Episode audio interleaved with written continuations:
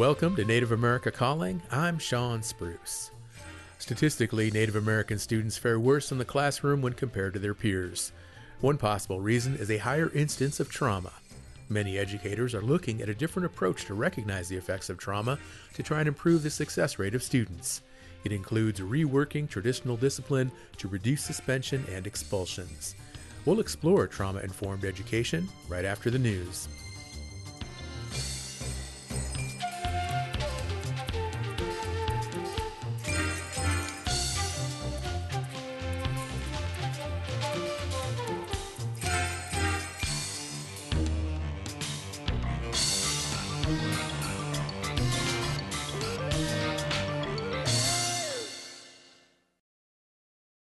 Is National Native News. I'm Jill Freitas from KNBA in Anchorage, Alaska, filling in for Antonia Gonzalez. Last week, the U.S. District Court for the District of Alaska granted the Alaska Federation of Natives motion to intervene in U.S. versus Alaska, the latest case challenging Katie John. AFN President Julie Kitka said, quote, This is a welcomed ruling. AFN has a special place in this litigation dating all the way back to the Alaska Native Claims Settlement Act and Alaska National Interest Lands Conservation Act, and culminating most recently in Sturgeon. We'll defend the legal rights of Alaska Natives to engage in subsistence hunting and fishing anytime our ways of life are threatened, end quote. According to AFN, U.S. versus Alaska began in 2021 when the state of Alaska refused to honor U.S. fish and wildlife subsistence management decisions on the Kuskokwim River. AFN goes on to say it increased rapidly in 2022 when the state again refused to abide by federal closures regarding salmon fishing along certain parts of the Yukon Kuskokwim Delta. In a statement, AFN co-chair Anna Hoffman said, quote, this federal protection for rural Alaskans secured by Alaska Native leaders decades ago is the source of our nourishment physically, emotionally, culturally, and spiritually. This is our way of life. It is our existence, end quote. AFN predicts that U.S. versus Alaska will make its way to the U.S. Supreme Court. Last week, you heard about the Pyramid Lake Paiute tribe's efforts to recover an endangered fish by modifying a 100 year old diversion dam. The Mountain West News Bureau's Kaleb Roedel has more on why the tribe's fish passage project is more urgent than ever. Shiva Sundaresan is deputy director of the U.S. Fish and Wildlife Service and attended the project's groundbreaking. He says dams aren't the only obstacles fish populations like cui-ui and Lahontan cutthroat trout have to overcome as climate changes in places we're seeing uh, changes in snowpack changes in the timing of when you have snow melt changing water temperatures. All of that is definitely uh, affecting fish populations fish habitat. He says that's why the fish passage project at numana dam is one of dozens nationwide receiving federal funding. The more I think we can restore these ecosystems, allow fish to migrate up and down the streams, have habitat where they can find refuge when you know, water temperatures rise, the better we will be at, at, at protecting and restoring, conserving these fish populations. At the Pyramid Lake Paiute Reservation, the underwater ramp will allow up to 600,000 cui-ui to swim over the diversion dam to new spawning grounds. Lisa Heki is a Reno based project leader with the U.S. Fish and Wildlife Service. Historically, they move in large numbers at the same time and they back up behind this current design. Now, with this uh, gradient structure downstream, it's designed specifically for cui-ui swimming capacity and speed. She says when river flows go down this fall, construction of the ramp will speed up. The tribe is putting the project out for a construction bid, and a third party contractor will build it. Tribal Chairman Phoenix says the Pyramid Lake Paiute tribe is excited to finally see shovels break ground on a decades long effort to recover their native fish. It's historical, it's big for us, and it's part of our existence. You know, it signifies us as uh, Numu people here at the Pyramid Lake Paiute Tribe. He adds he's looking forward to the day when the cui-ui population is big enough for tribal members to catch, fillet, and eat them once again. For National Native News, I'm Kaleb Roedel. I'm Jill Freitas.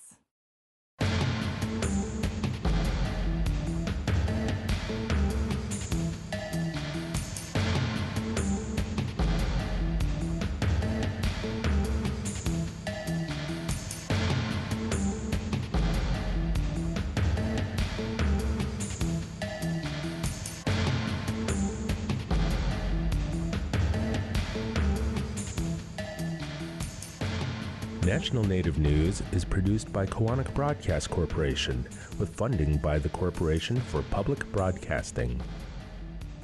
Support by BNSF Railway, proudly supporting the nation's economy by moving the goods that feed, supply, and power communities across the country. More at bnsf.com slash tribal relations. Support by the Indian Nation Conservation Alliance's three day conference in Las Vegas starting October 24th. Ranchers, farmers, and conservationists will discuss achieving a sustainable future. Info at inca tcd.org.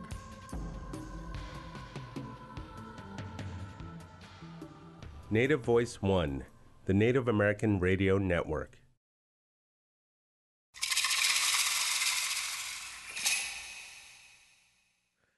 This is Native America Calling, your National Humanities Medal winning radio show and podcast. Students have a harder time achieving success in school if they're confronting depression, grief, or instability at home. Education experts are among those now looking at what's called trauma informed or trauma sensitive education as one approach to improve student outcomes, particularly for Native students who have a much lower graduation rate than the general population. Trauma informed methods are already incorporated in Indian Health Service practices. Research compiled in 2016 for the Federal Department of Health and Human Services documents a number of disparities for Native Americans that suggest a need for the trauma informed approach. Those include higher rates of substance abuse, suicide, and violence. Today, we'll hear more about what this practice means for students and teachers. We'd like to hear your thoughts too. Give us a call at 1 800 996 2848. That's also 1 800 99 Native. Speaking with us now from Albuquerque, New Mexico is Tasha Zentek. She is the National Indian Education Association Board President and she's Citizen Potawatomi. Hi, Tasha. Thanks for joining us today. Bonjour, Manawaban. Great to be here. In Gresham, Oregon, we have Jillene Joseph. She's the executive director of the Native Wellness Institute, and she is Aani. Welcome back to NAC, Jillene. Thanks for having me. Good to be here. Good morning, everyone. And from Grand Ronde, Oregon, is Star Weatherall. She's the education coordinator for the Grand Ronde Head Start Preschool. She's Klamath and enrolled in the Confederated Tribes of Grand Ronde. Hi, Star. Welcome. Good morning. Well, again, thank you all for joining us. And Tasia, I want to go ahead and start with you today. I know that NIEA is holding its annual conference in Albuquerque this week, and it includes sessions on trauma informed education. Is this a strategy that's now practiced in, in many Native schools? Yes, it has been a focus for many Native and uh, Native serving schools, and it's certainly something that we would like to promote as at NIEA as part of a solution to um, to, stu- to traumatized uh, students and children. And what's the research that backs up the need for trauma informed education?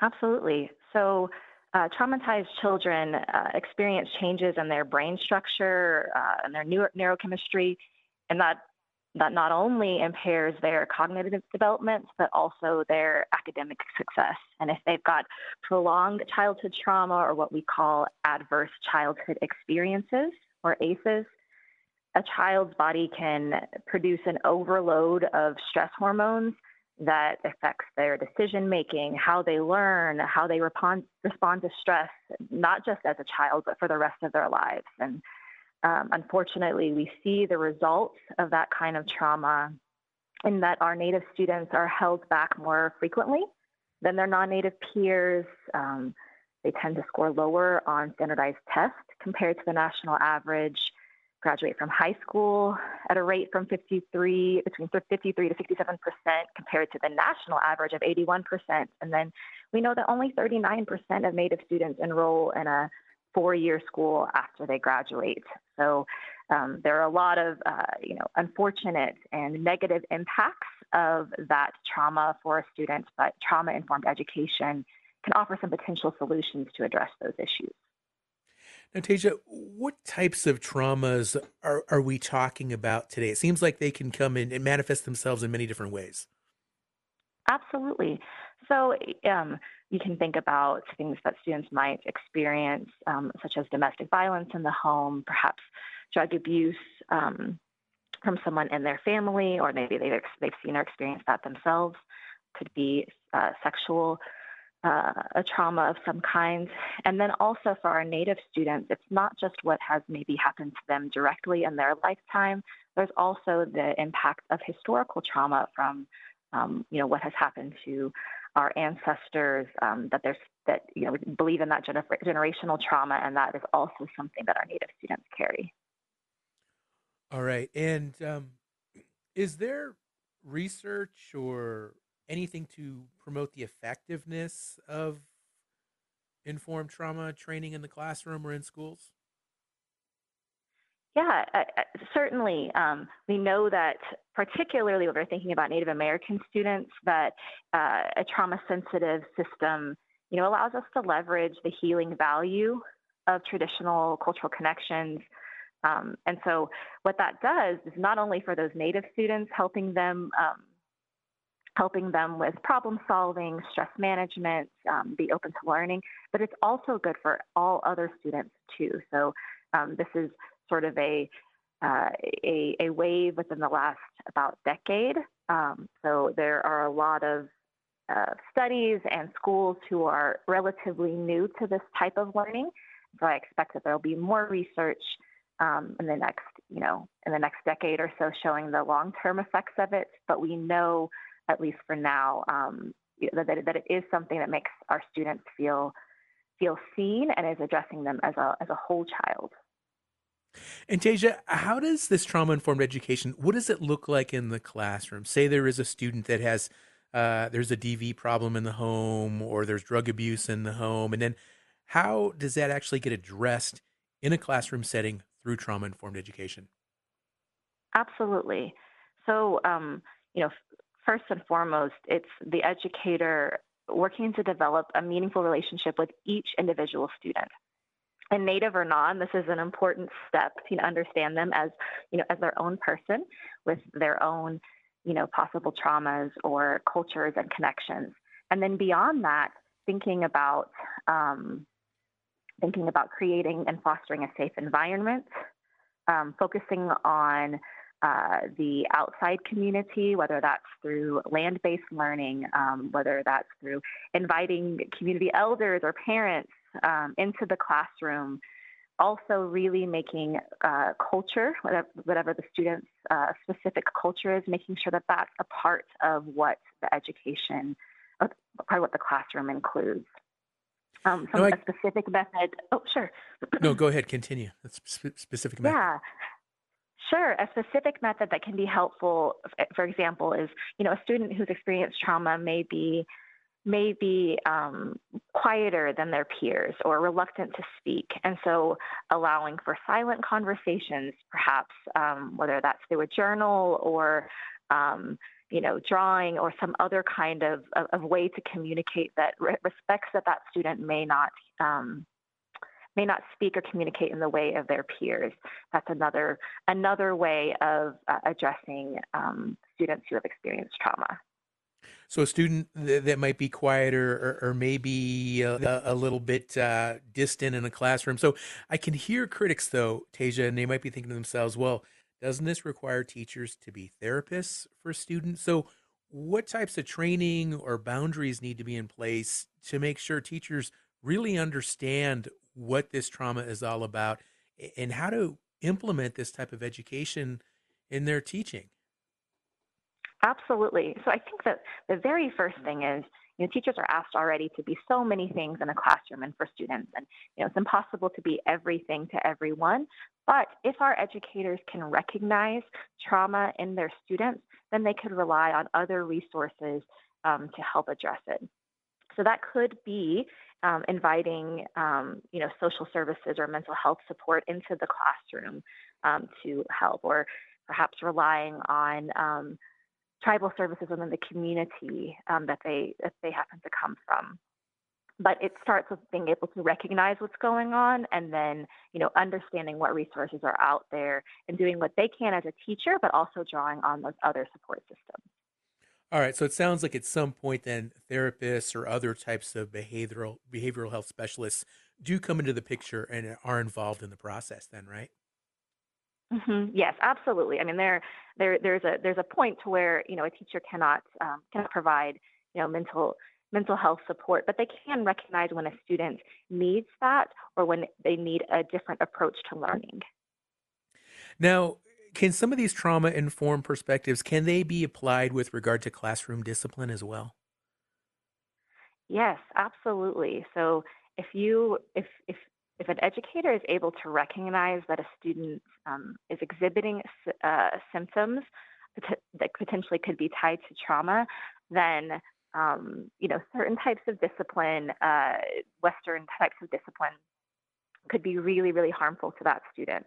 So you know it could be that the student does not respond well to maybe um, you know uh, certainly not yelling if that's something they've experienced in their classroom or even the isolation or being brought to, you know, an authority figure that they don't know. So really, really, I think that I think an important aspect is drawing upon the specific community and culture that a student comes from. So if there if there are uh, systems or processes for discipline that a community or culture already has, drawing from that and understanding that could be a really positive way of helping that student feel safe and um, you know able to express themselves and hopefully address that behavioral issue issue long term. Tasha, thanks for getting our conversation started today. We are going to take a short break. And uh, Tasha Zentek, National Indian Education Association Board President. And I, I, do want to inform our listeners now that the NIEA, National Indian Education Association, is an underwriter for Koahnic Broadcast Corporation, Native America Calling's parent company. Listeners, I encourage you to call in if you have questions about trauma informed or trauma sensitive education, what that means, what that might look like in the classroom, whether or not it might be a good fit for your native student or the school that your child attends. We sure would like to get your input, your questions, your insights. Our phone lines are open right now 1 800 996 2848. That's also 1 800 99 Native. You can also reach out on our social media channels, Facebook and Instagram. We are always, always available for comment there. And we've been getting a lot of really good engagement through our social media channels. So let's keep it going, listeners. Let's continue to engage that way as well. Stay with us. We'll be right back with more conversation with Tasha and our other guests.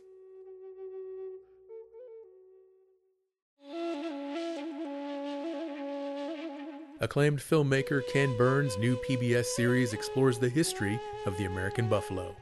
He works with Native American producers to help tell the story of the buffalo's sacred relationship with Native people.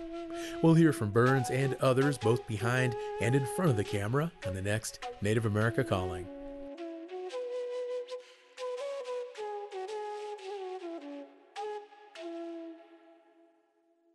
Education sovereignty. It begins with us. That's the theme of the National Indian Education Association's 54th Convention and Trade Show to be held in Albuquerque October 18th through the 21st. You have an important role to play in the ongoing effort to reclaim education sovereignty. The agenda includes an Educator Day, a Student Day, professional learning opportunities, and the NIEA Awards Ceremony. Registration ends October 13th at niea.org. You're listening to Native America Calling. I'm Shawn Spruce. We're talking about trauma informed education today. Would a different approach in the classroom make a difference for your student? Would it have helped you or someone you know? Join the conversation at 1 800 996 2848. Once again, our number 1 800 996 2848. And our phone lines are open. We're waiting for your call. Our next guest, Jillene Joseph, is up in Gresham, Oregon. She's the executive director of the Native Wellness Institute. Jillene, thanks again for joining us. And tell us more. How does your organization introduce young people to trauma informed solutions? Okay, great.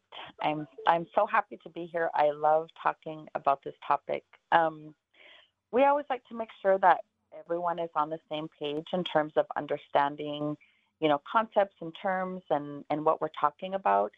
And so um, we we call it being trauma and healing informed um, because we always say where there has been trauma, healing is the answer. and sometimes we, um, you know, just talk about the trauma, but we don't talk about the healing piece. And so when we talk about the healing piece, that that it's the answer, but it also helps to bring that balance, right, and making it okay to talk about trauma because we're also going to talk about the healing. So when we introduce this to um, the young people that we work with, like middle school and high school, as an example, because of course talking to you know kindergartners or elementary is going to be a little bit different but we want to make sure that people understand that what it means to be trauma and healing informed is that we have you know a good understanding of trauma and how it impacts our behavior and then we have a good understanding of trauma and behavior and that we seek not to re-traumatize people and then we have a understanding of the difference between what's wrong with you versus what happened to you. And then we also have an understanding of um, what we call like neurotrauma. So things like um, being on the fetal alcohol spectrum disorder, as an example, um, or other trauma that happens, you know, to our brains. Like we understand that and how that impacts our behavior. And then that we understand that, you know, healing is the answer to trauma. And so you know, providing opportunities for healing, things like that. And then just really figuring out and learning how to integrate healing into our lives, into into our schools, into our homes, into our communities, and things like that. And then just continuing to learn more about trauma. And Jolene, what is the response from from young people, from students uh, that receive this approach? Are they receptive? Do they like it? Yeah, most definitely. Because, you know, um, just because of the earlier conversations that happened on the show, like so many of our young people experience trauma, right? But not often do they get the opportunities to even talk about it, right? Or to like actively engage in healing around it. And so they're they're open to it. Um, and this is why we continually keep it into the work that we do, whether we're working in a school, with young people or whether we're doing, you know, a summer camp or winter camp or something. Um, like we we always include that. And as much as we talk about the trauma, we also talk about the healing and provide those opportunities for them to let go or you know learn tools how to how to manage that or you know what we might call to to self-regulate themselves to to feel okay. Interesting interesting. And um do you have any examples of, of students that you've worked with that uh, came into the into, into a school or came into some type of setting and they had some of these issues and how those issues manifested themselves and how you were able to to address those using these types of trauma sensitive modalities what we're talking about today mhm yeah most definitely the first one that comes to mind is we were in a school one time and we were we were doing a a gathering for all of the students. Actually, that it's called Gathering of Native Americans, a GONA, and we were doing it in a school, and it was with like uh, middle middle school and high school students, and so we were just kind of not not quite getting started yet. Like we were serving breakfast, and people were kind of visiting and mingling, and then we were getting ready to start. So all the chairs were, you know, in this large circle in a gym, and there was a student that came in um, earlier and he was kind of like looking over at these tables where we had all these craft supplies and he took this huge piece of felt it was like as big as a blanket and he took that huge piece of felt and he went and sat in the corner and put that piece of felt over him and um i knew right away what was happening right he was he was doing self regulation he was trying to make himself feel okay because there was probably too many people in the room. It was probably too loud. The fluorescent lights were probably, you know, bothering him. And he was trying to make himself feel okay. So we were getting ready to start, and one of the teachers went over there and, um, like, jerked that piece of felt off of him and was, you know, like demanding that he come and sit in the circle. So I ran over there really quickly and I said, No, he's fine, you know, and I put that piece of felt back over him and then I asked the teacher, you know, to follow me, and we went away so he couldn't hear us. And I just told her, I said, you know, he's he's trying to self-regulate. And what I learned later was that um, the the not the parents, but the family members that brought him to this event said, yes, he is on the fetal alcohol spectrum. And it was too many people in the room. It was too loud. The lights were too bright. And he was trying to like be okay. So I, I always think that's a great example of when we don't understand how trauma impacts us, then we may do things that are actually re traumatizing the student by ripping that off and forcing him to go sit in the circle, as an example. Mm-hmm. Well, and to hear the response of the teacher. So, what was that conversation like with that teacher when you approached that person and, and explained what the issue was? And then going forward, were they did they embrace this type of education? Because I imagine they've got to have the buy-in too, and they need the training to to understand how this all works. Yeah, definitely. So this was a non-native teacher that was, you know, working in a predominantly well, it was a native school, right? And so they were actually very gracious and very grateful just for for you know me pointing this out to them. But we've had other instances where the teachers have not been as gracious and um, you know which which actually brings up a whole nother topic. You know, we're we're talking about young people that are coming in with trauma, but there's also they also meet oftentimes meet trauma when they come into school systems and that is called racism or or white supremacy, and that that's a whole different kind of um, trauma. I think that we often don't acknowledge or recognize, nor do we often give our students the tools and the strategies to navigate that type of trauma. Right, right. Jolene, when did this type of uh, education approach, trauma sensitive, trauma informed, when did this really come about? Because I, I, know you have a daughter, and was this part of her education growing up? Well, it it was it was a part of her education, but not from a, a school standpoint, right? Mm-hmm. Um, right. Like the the Native Wellness Institute, we've been ex- in existence for coming up on 24 years, but you know, many of our mentors and many of us have been doing this kind of work for a long, long time, and we can think about going back to the 1980s, where um, like Maria Brave Heart, um, Brave Heart Yellowhorse had came up with the term historical trauma. Like I think a lot of us as tribal people, we we could explain it, but we never had like the language to articulate like what we were talking about, right? So through the 80s and 90s, um, and then we come into the 2000s, where um, in the mid 2000s, Kaiser Permanente actually coined the term adverse childhood experiences or the ACEs and actually had a, a, score sheet that people could take, right, to find their ACEs number.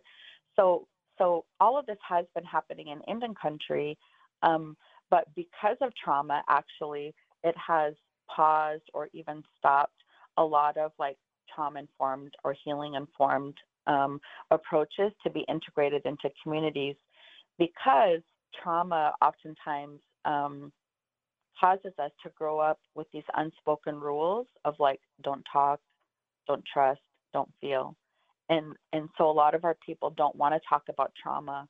Um, but it's changing. Like there's tons of change, positive change around that where where schools and communities, you know, also where education takes place is starting to embrace these because because when we connect the dots we can clearly see like oh my gosh trauma is causing this behavior and healing is mm-hmm. the answer to that Jolene, you, you mentioned white supremacy as a form of trauma to, to not only kids, but also Native adults. And I'm just curious, how do you address that through these teachings, these trauma informed uh, solutions? Because it just seems like it would be such a heavy topic and such a, a tricky topic to navigate, especially with a young person. hmm So we actually address it with both young people and we address it with um, the adult teachers. And so, uh, for example, through the pandemic, through on Zoom, we worked with this one um, school district where they had three public schools on the reservation, um, and we worked with both the students and we worked with the staff. And so, again, the students were like, love the opportunity to talk about these things because they're living it, right? And to just openly talk about it where they're not going to be um, judged or shamed or guilted or anything like that. All those things are also trauma, right? Um, and so, and and then we focus on this on this the the skills, the tools that they can use to um, address that, right? Because that's often the the missing link as well. We get we get angry and we just shut down because we don't even know what to say, right? So just giving them some tools about how to move through that. And then with the adults you know addressing that. So we can we can look at um, non-native teachers as an example and the biases or the stereotypes that they bring um, and they and and how they view our native students right they're less than they're not as smart we have to dumb things down like all these things that we hear from teachers you know after they learn about oh my gosh yes i was bringing these you know into the classroom and then and then helping them find ways to you know address their white supremacy you know is is is beneficial all the way around. So really we address it by just talking about it in really respectful ways and not like yelling and bringing our anger to the table but just like really talking about it by in a good way by creating that safe space to do so. Thanks Jillene and I want to go back to Tasha because uh, it also appears to me that getting the parents on board is going to be vital. They have to have that buy-in as well as the understanding. And Tasha, how do you folks go about doing that? Getting parents involved and uh, making them sure they understand how this whole type of therapy and trauma-informed education works. Absolutely. Well, and uh, first, I think an important thing to acknowledge is that certain that that um, whatever has happened in a student's life, these these strategies are not meant to point fingers or place blame on anyone.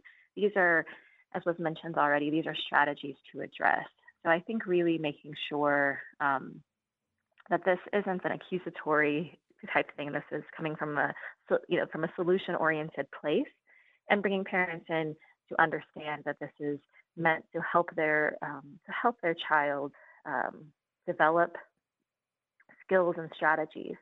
Um, certainly, when um, when you know when when possible, it's wonderful to have a parent support and to bring them or elders or grandparents or guardians of whatever type.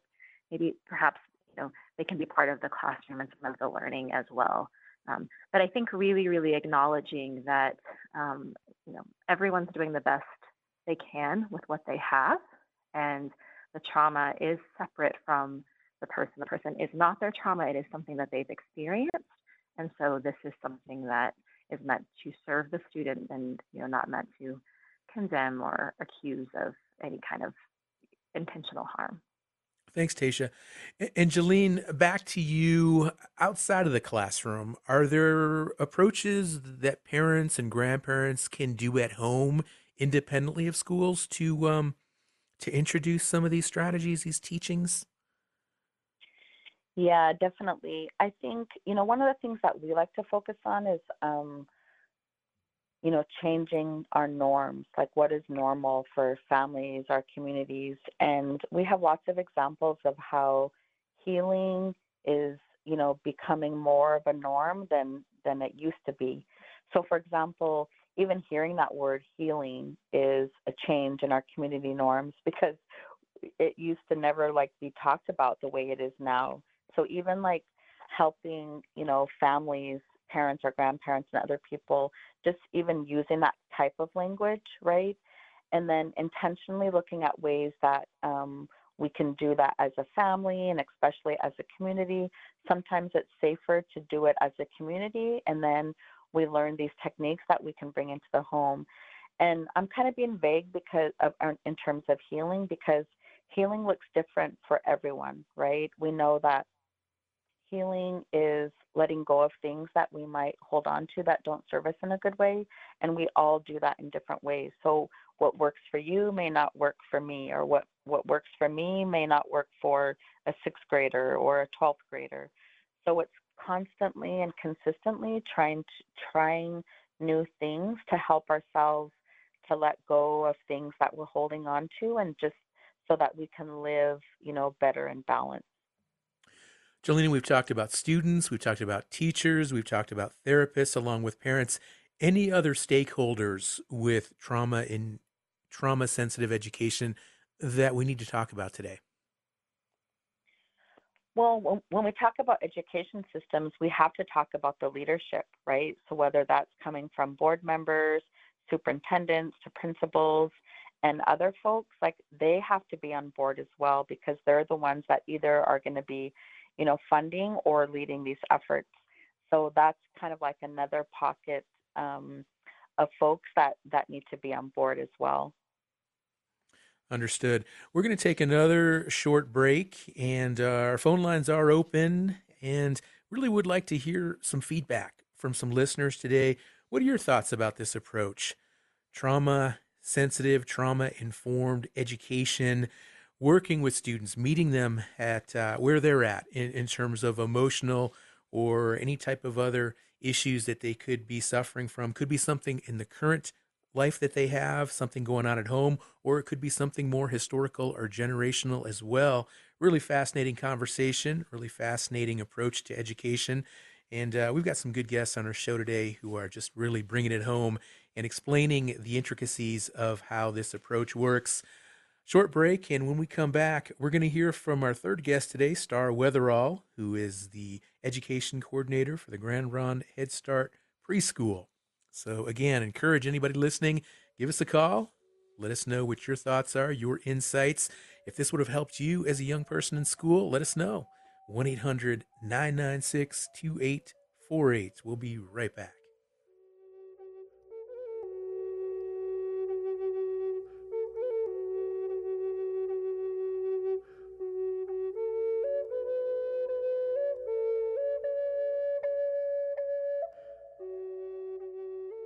Does your club, institution, or other group need custom branded apparel? A wide variety of t shirts, hoodies, and much more, all custom printed or embroidered, are available from nativescreenprinting.com, a division of Sky Screen Printing who support this program. Support for law and justice related programming provided by Hobbs, Strauss, Dean, and Walker, LLP, a national law firm dedicated to promoting and defending tribal rights for over 40 years. More information available at hobbsstrauss.com. You're tuned in to Native America Calling. I'm your host, Shawn Spruce. We are focusing on trauma informed education today. How do you think your education experience would have been different if school educators understood generational trauma? Do you think you would have done better in school? Do you think you would have enjoyed school more? Let us know 1 800 996 2848. That's also 1 800 99 Native. Our third guest, Star Weatherall, is the education coordinator for the Grand Ronde Head Start School preschool program. Star, thanks again for joining us. Thank you for having me. Well, Star, we've talked about high school students, middle age, middle school students, uh, elementary age. What about preschool children? Can they benefit from trauma informed education, or do you hold off until they're a little bit older? Oh, most definitely. I think the earlier we start, the better. Um, and what's unique about early childhood is that we don't just work, we have this unique ability not to just work with the students. A lot of times in classrooms, like you guys were talking about before, the teachers have a lot on their plates and they end up having all these extra resources, which we have as well. But we just have a, a more unique opportunity to really be in there in the trenches with the families as well as the students. Um, but I think the earlier we can help students understand their feelings, the things they're going through, um, and how to deal with them in a healthy way, um, the better it's going to be. These children are our future, so. And Star, what's the what's the approach with young preschool age students? Um, some of these topics are really heavy; they're really deep. How do you go about engaging with a young person in that way?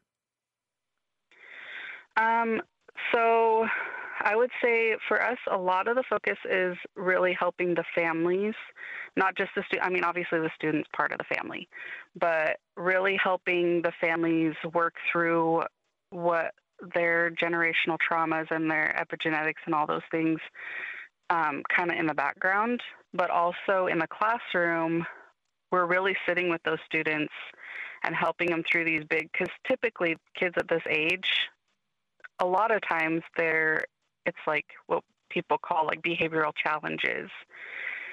And so they're expressing they're trying to communicate through behaviors. So it's really us just sitting with them working through those together helping them understand what it is that they're working through and just helping them understand that we're here and we understand them and we know and we see them. We see what they're doing, we see what they're feeling, we understand, and we're just here to help them through it. All right, let's go ahead and take a call now. We have Tess, who is listening in Hansville, Washington, online. Good morning, Tess. Thanks for calling in today. Good morning, sir, and thank you so much for everything you do every day. But this show is so important. Um, I I was calling because I was fortunate to have been raised in K- Kitsap County and Kingston, Washington, and there was an elementary school that in the 70s brought the S'Klallam tribal leaders to my school in third grade, and they are the sister of Chief Sealth's tribe, and there are many First Nation tribes in Kitsap County. And I'm calling in because I wanted to ask you, please, to develop some portion of the curricula and training from the bus drivers. The bus driver that helped me was the only one who helped me, and I'm so grateful. And she drove every day through uh, First Nation territory, and she was respected by all. And she pretty much saved my situation, and I was able to overcome the obstacles that you're describing. Tess, really appreciate that call. And boy, that's a really good point. And uh, Star, what's your thought on that? Tess mentions the importance of, of, of a bus driver, or I'm thinking maybe lunchroom supervisors or other volunteers or other folks that are there in the schools, they're working with young people. How important is it that they have access to this information and this type of training? Yeah, I definitely think it's important for everyone that's working with these children and families to understand and follow this trauma informed education. Um, every every person that someone interacts with could be your person. So maybe I'm not the person for one kid, but maybe the lunch lady is that person or the bus driver is that person. And all it takes is one person to reach a child mm-hmm. and help mm-hmm. the family. Right. Tasha, I'd like to get your perspective on that as well. What about some of these supplementary uh, support staff that are in schools, like the bus drivers, like the volunteers? Are they on your radar in terms of implementing uh, trauma sensitive teachings? Sure. Um, certainly, NIEA would be supportive of, of you know providing training or referring to uh, referring to other folks who do provide training um, related to this this topic to anybody in a school system. Uh, NIEA has some has been doing some work around um, tribal communities and schools, and it really is what we're talking about this wraparound approach where what a student needs. You know, everyone in the school system is trying to uh, make sure that that student um, got what they need, and that does include that support staff. Often, especially within you know Title VI or Indian education, it's not necessarily that does the people who work on those types of programs are not necessarily classroom teachers. They're providing other type of programming and support. So it certainly is something that that needs to be considered outside of just the um, you know the teacher in the classroom, but also the other folks who are interacting with students. Right. I, am thinking of even athletic coaches as well uh, could play a role in, in, this whole process. And and Star, back to you. When did your preschool first start utilizing trauma informed methods? um, that's kind of an interesting question. My belief is that as a tribal people, we've always had it in some form. It just kind of like Jillene said, we just didn't know the words to call it. We didn't know how to explain it. Um, I think it's become really big since the pandemic just because there's so much like it, it kind of just hit ahead um, a peak, if you will. But I think we've always kind of had these um, healing ideas and thoughts and ways of approaching our own children. I just think now we have the words to explain it. Mm-hmm. And you mentioned the pandemic, and obviously, a lot of Native communities, a lot of Native households were hit really hard by the pandemic. And are are you seeing more uh, pandemic or virus, COVID related trauma that's being addressed through some of these teachings that you're working on? Um, yeah, I think a lot of um, people being isolated, you know, Native communities are very um, collective versus individualistic. And when we weren't able to get together, really affected our people a lot. Mm-hmm.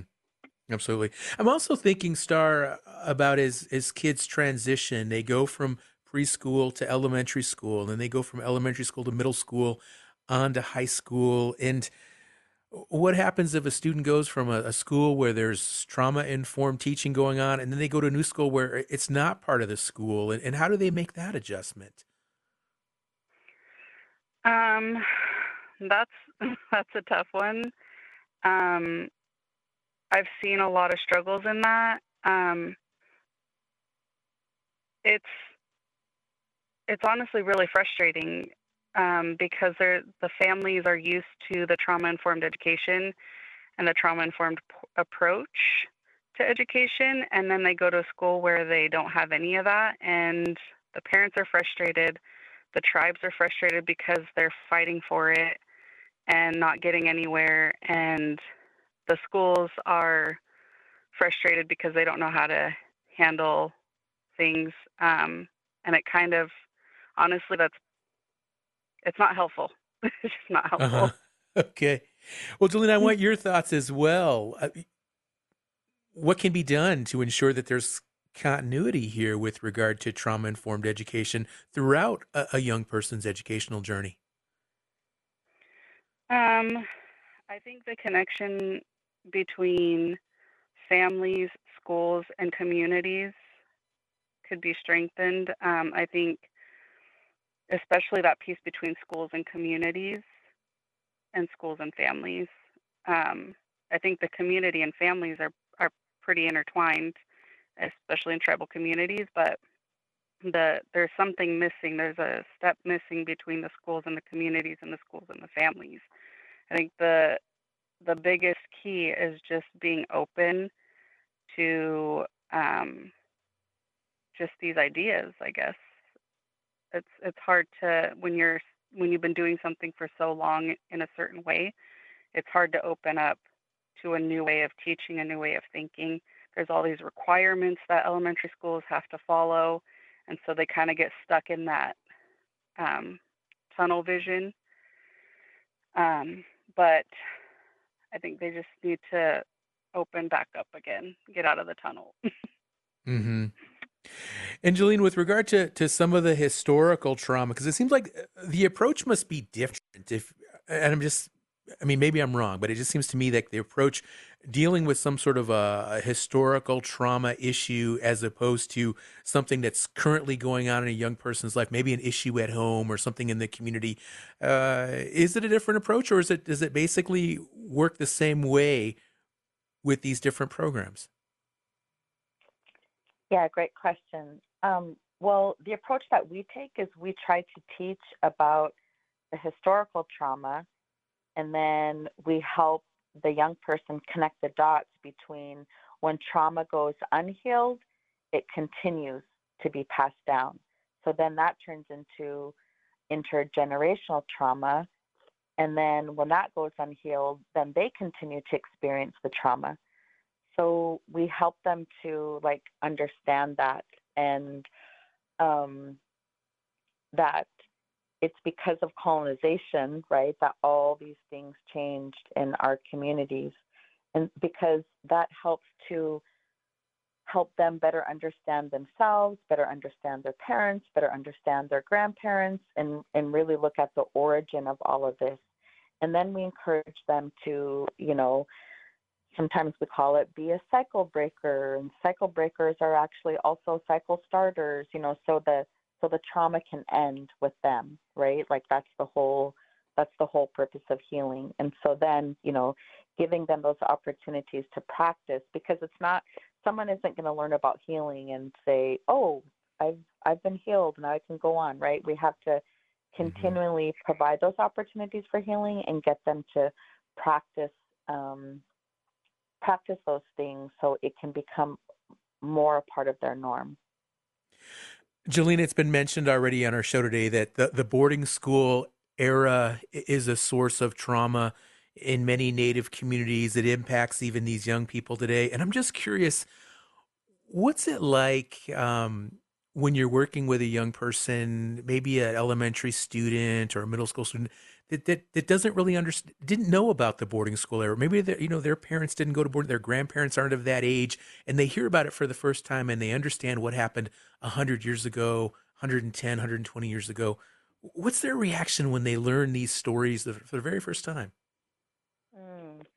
Yeah we worked with a lot of young people from varying backgrounds um, some that are very aware and some that are learning for it for the first time and oftentimes you know their eyes are big, their wheels are turning, you know, inside of their head.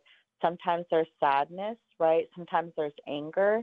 Um, and so what we try to do is just like acknowledge any of those feelings that are that are happening, right? And then finding constructive ways to to to deal with those feelings.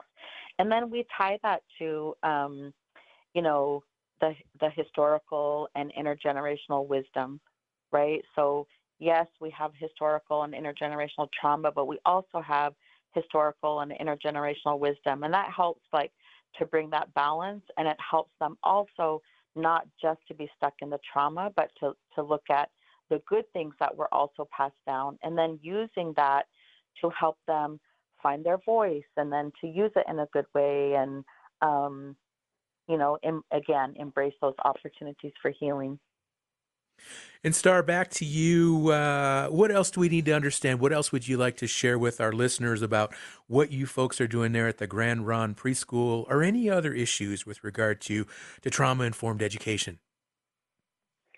Um, I was just thinking the the other piece is kids can't learn if they're stuck in trauma, if there's things going on at home. Um, so we're trying to get them to learn all these like you know cognitive things and they they really literally in their brain cannot focus on those things when they're stuck in that trauma so if you're trying to get them to learn you have to deal with that hurt or whatever feeling that they're having before you can get them to learn anything um, so i think that's kind of and then just having positive intent understanding that these kids aren't having these behaviors because they're trying to be bad or trying to upset you or hurt you. They're hurt and they're trying to process it. And our job is to understand what it is they're trying to communicate with us and help them get through that and build those skills so that like Jillene said once they learn how to heal themselves then you know they can it trickles down it's a trickle down effect Star, I want to thank you for joining our conversation today about trauma informed education for Native students. Also, Jillene Joseph and Tasia Zentek, uh, big thank you for taking the time and uh, explaining for our listeners uh, how this approach works amongst our students and our communities. We'll be back again tomorrow, and we invite you to listen in as we hear about a new PBS documentary that shares the history of the buffalo. You've been listening to the one, the only Native America Calling. Jang ajit jalgitlhkan asagalutn piuqallhan qaunqiu. Ikaayuhki ilaatn nunalgutstn llu jalgitlhkaat nunkaputit atugluki RSV allaamaqan quslalgit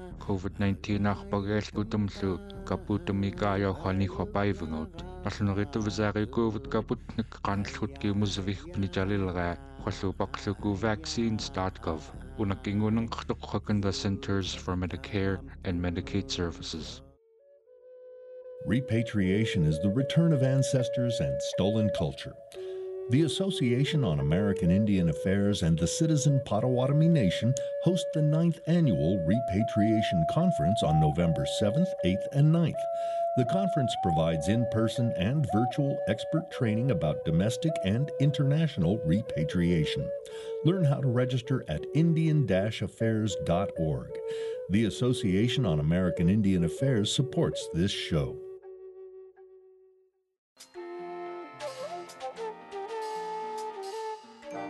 Native America Calling is produced in the Annenberg National Native Voice Studios in Albuquerque, New Mexico by Koahnic Broadcast Corporation, a native nonprofit media organization. Funding is provided by the Corporation for Public Broadcasting with support from the Public Radio Satellite Service. Music is by Brent Michael Davids. Native Voice One, the Native American Radio Network.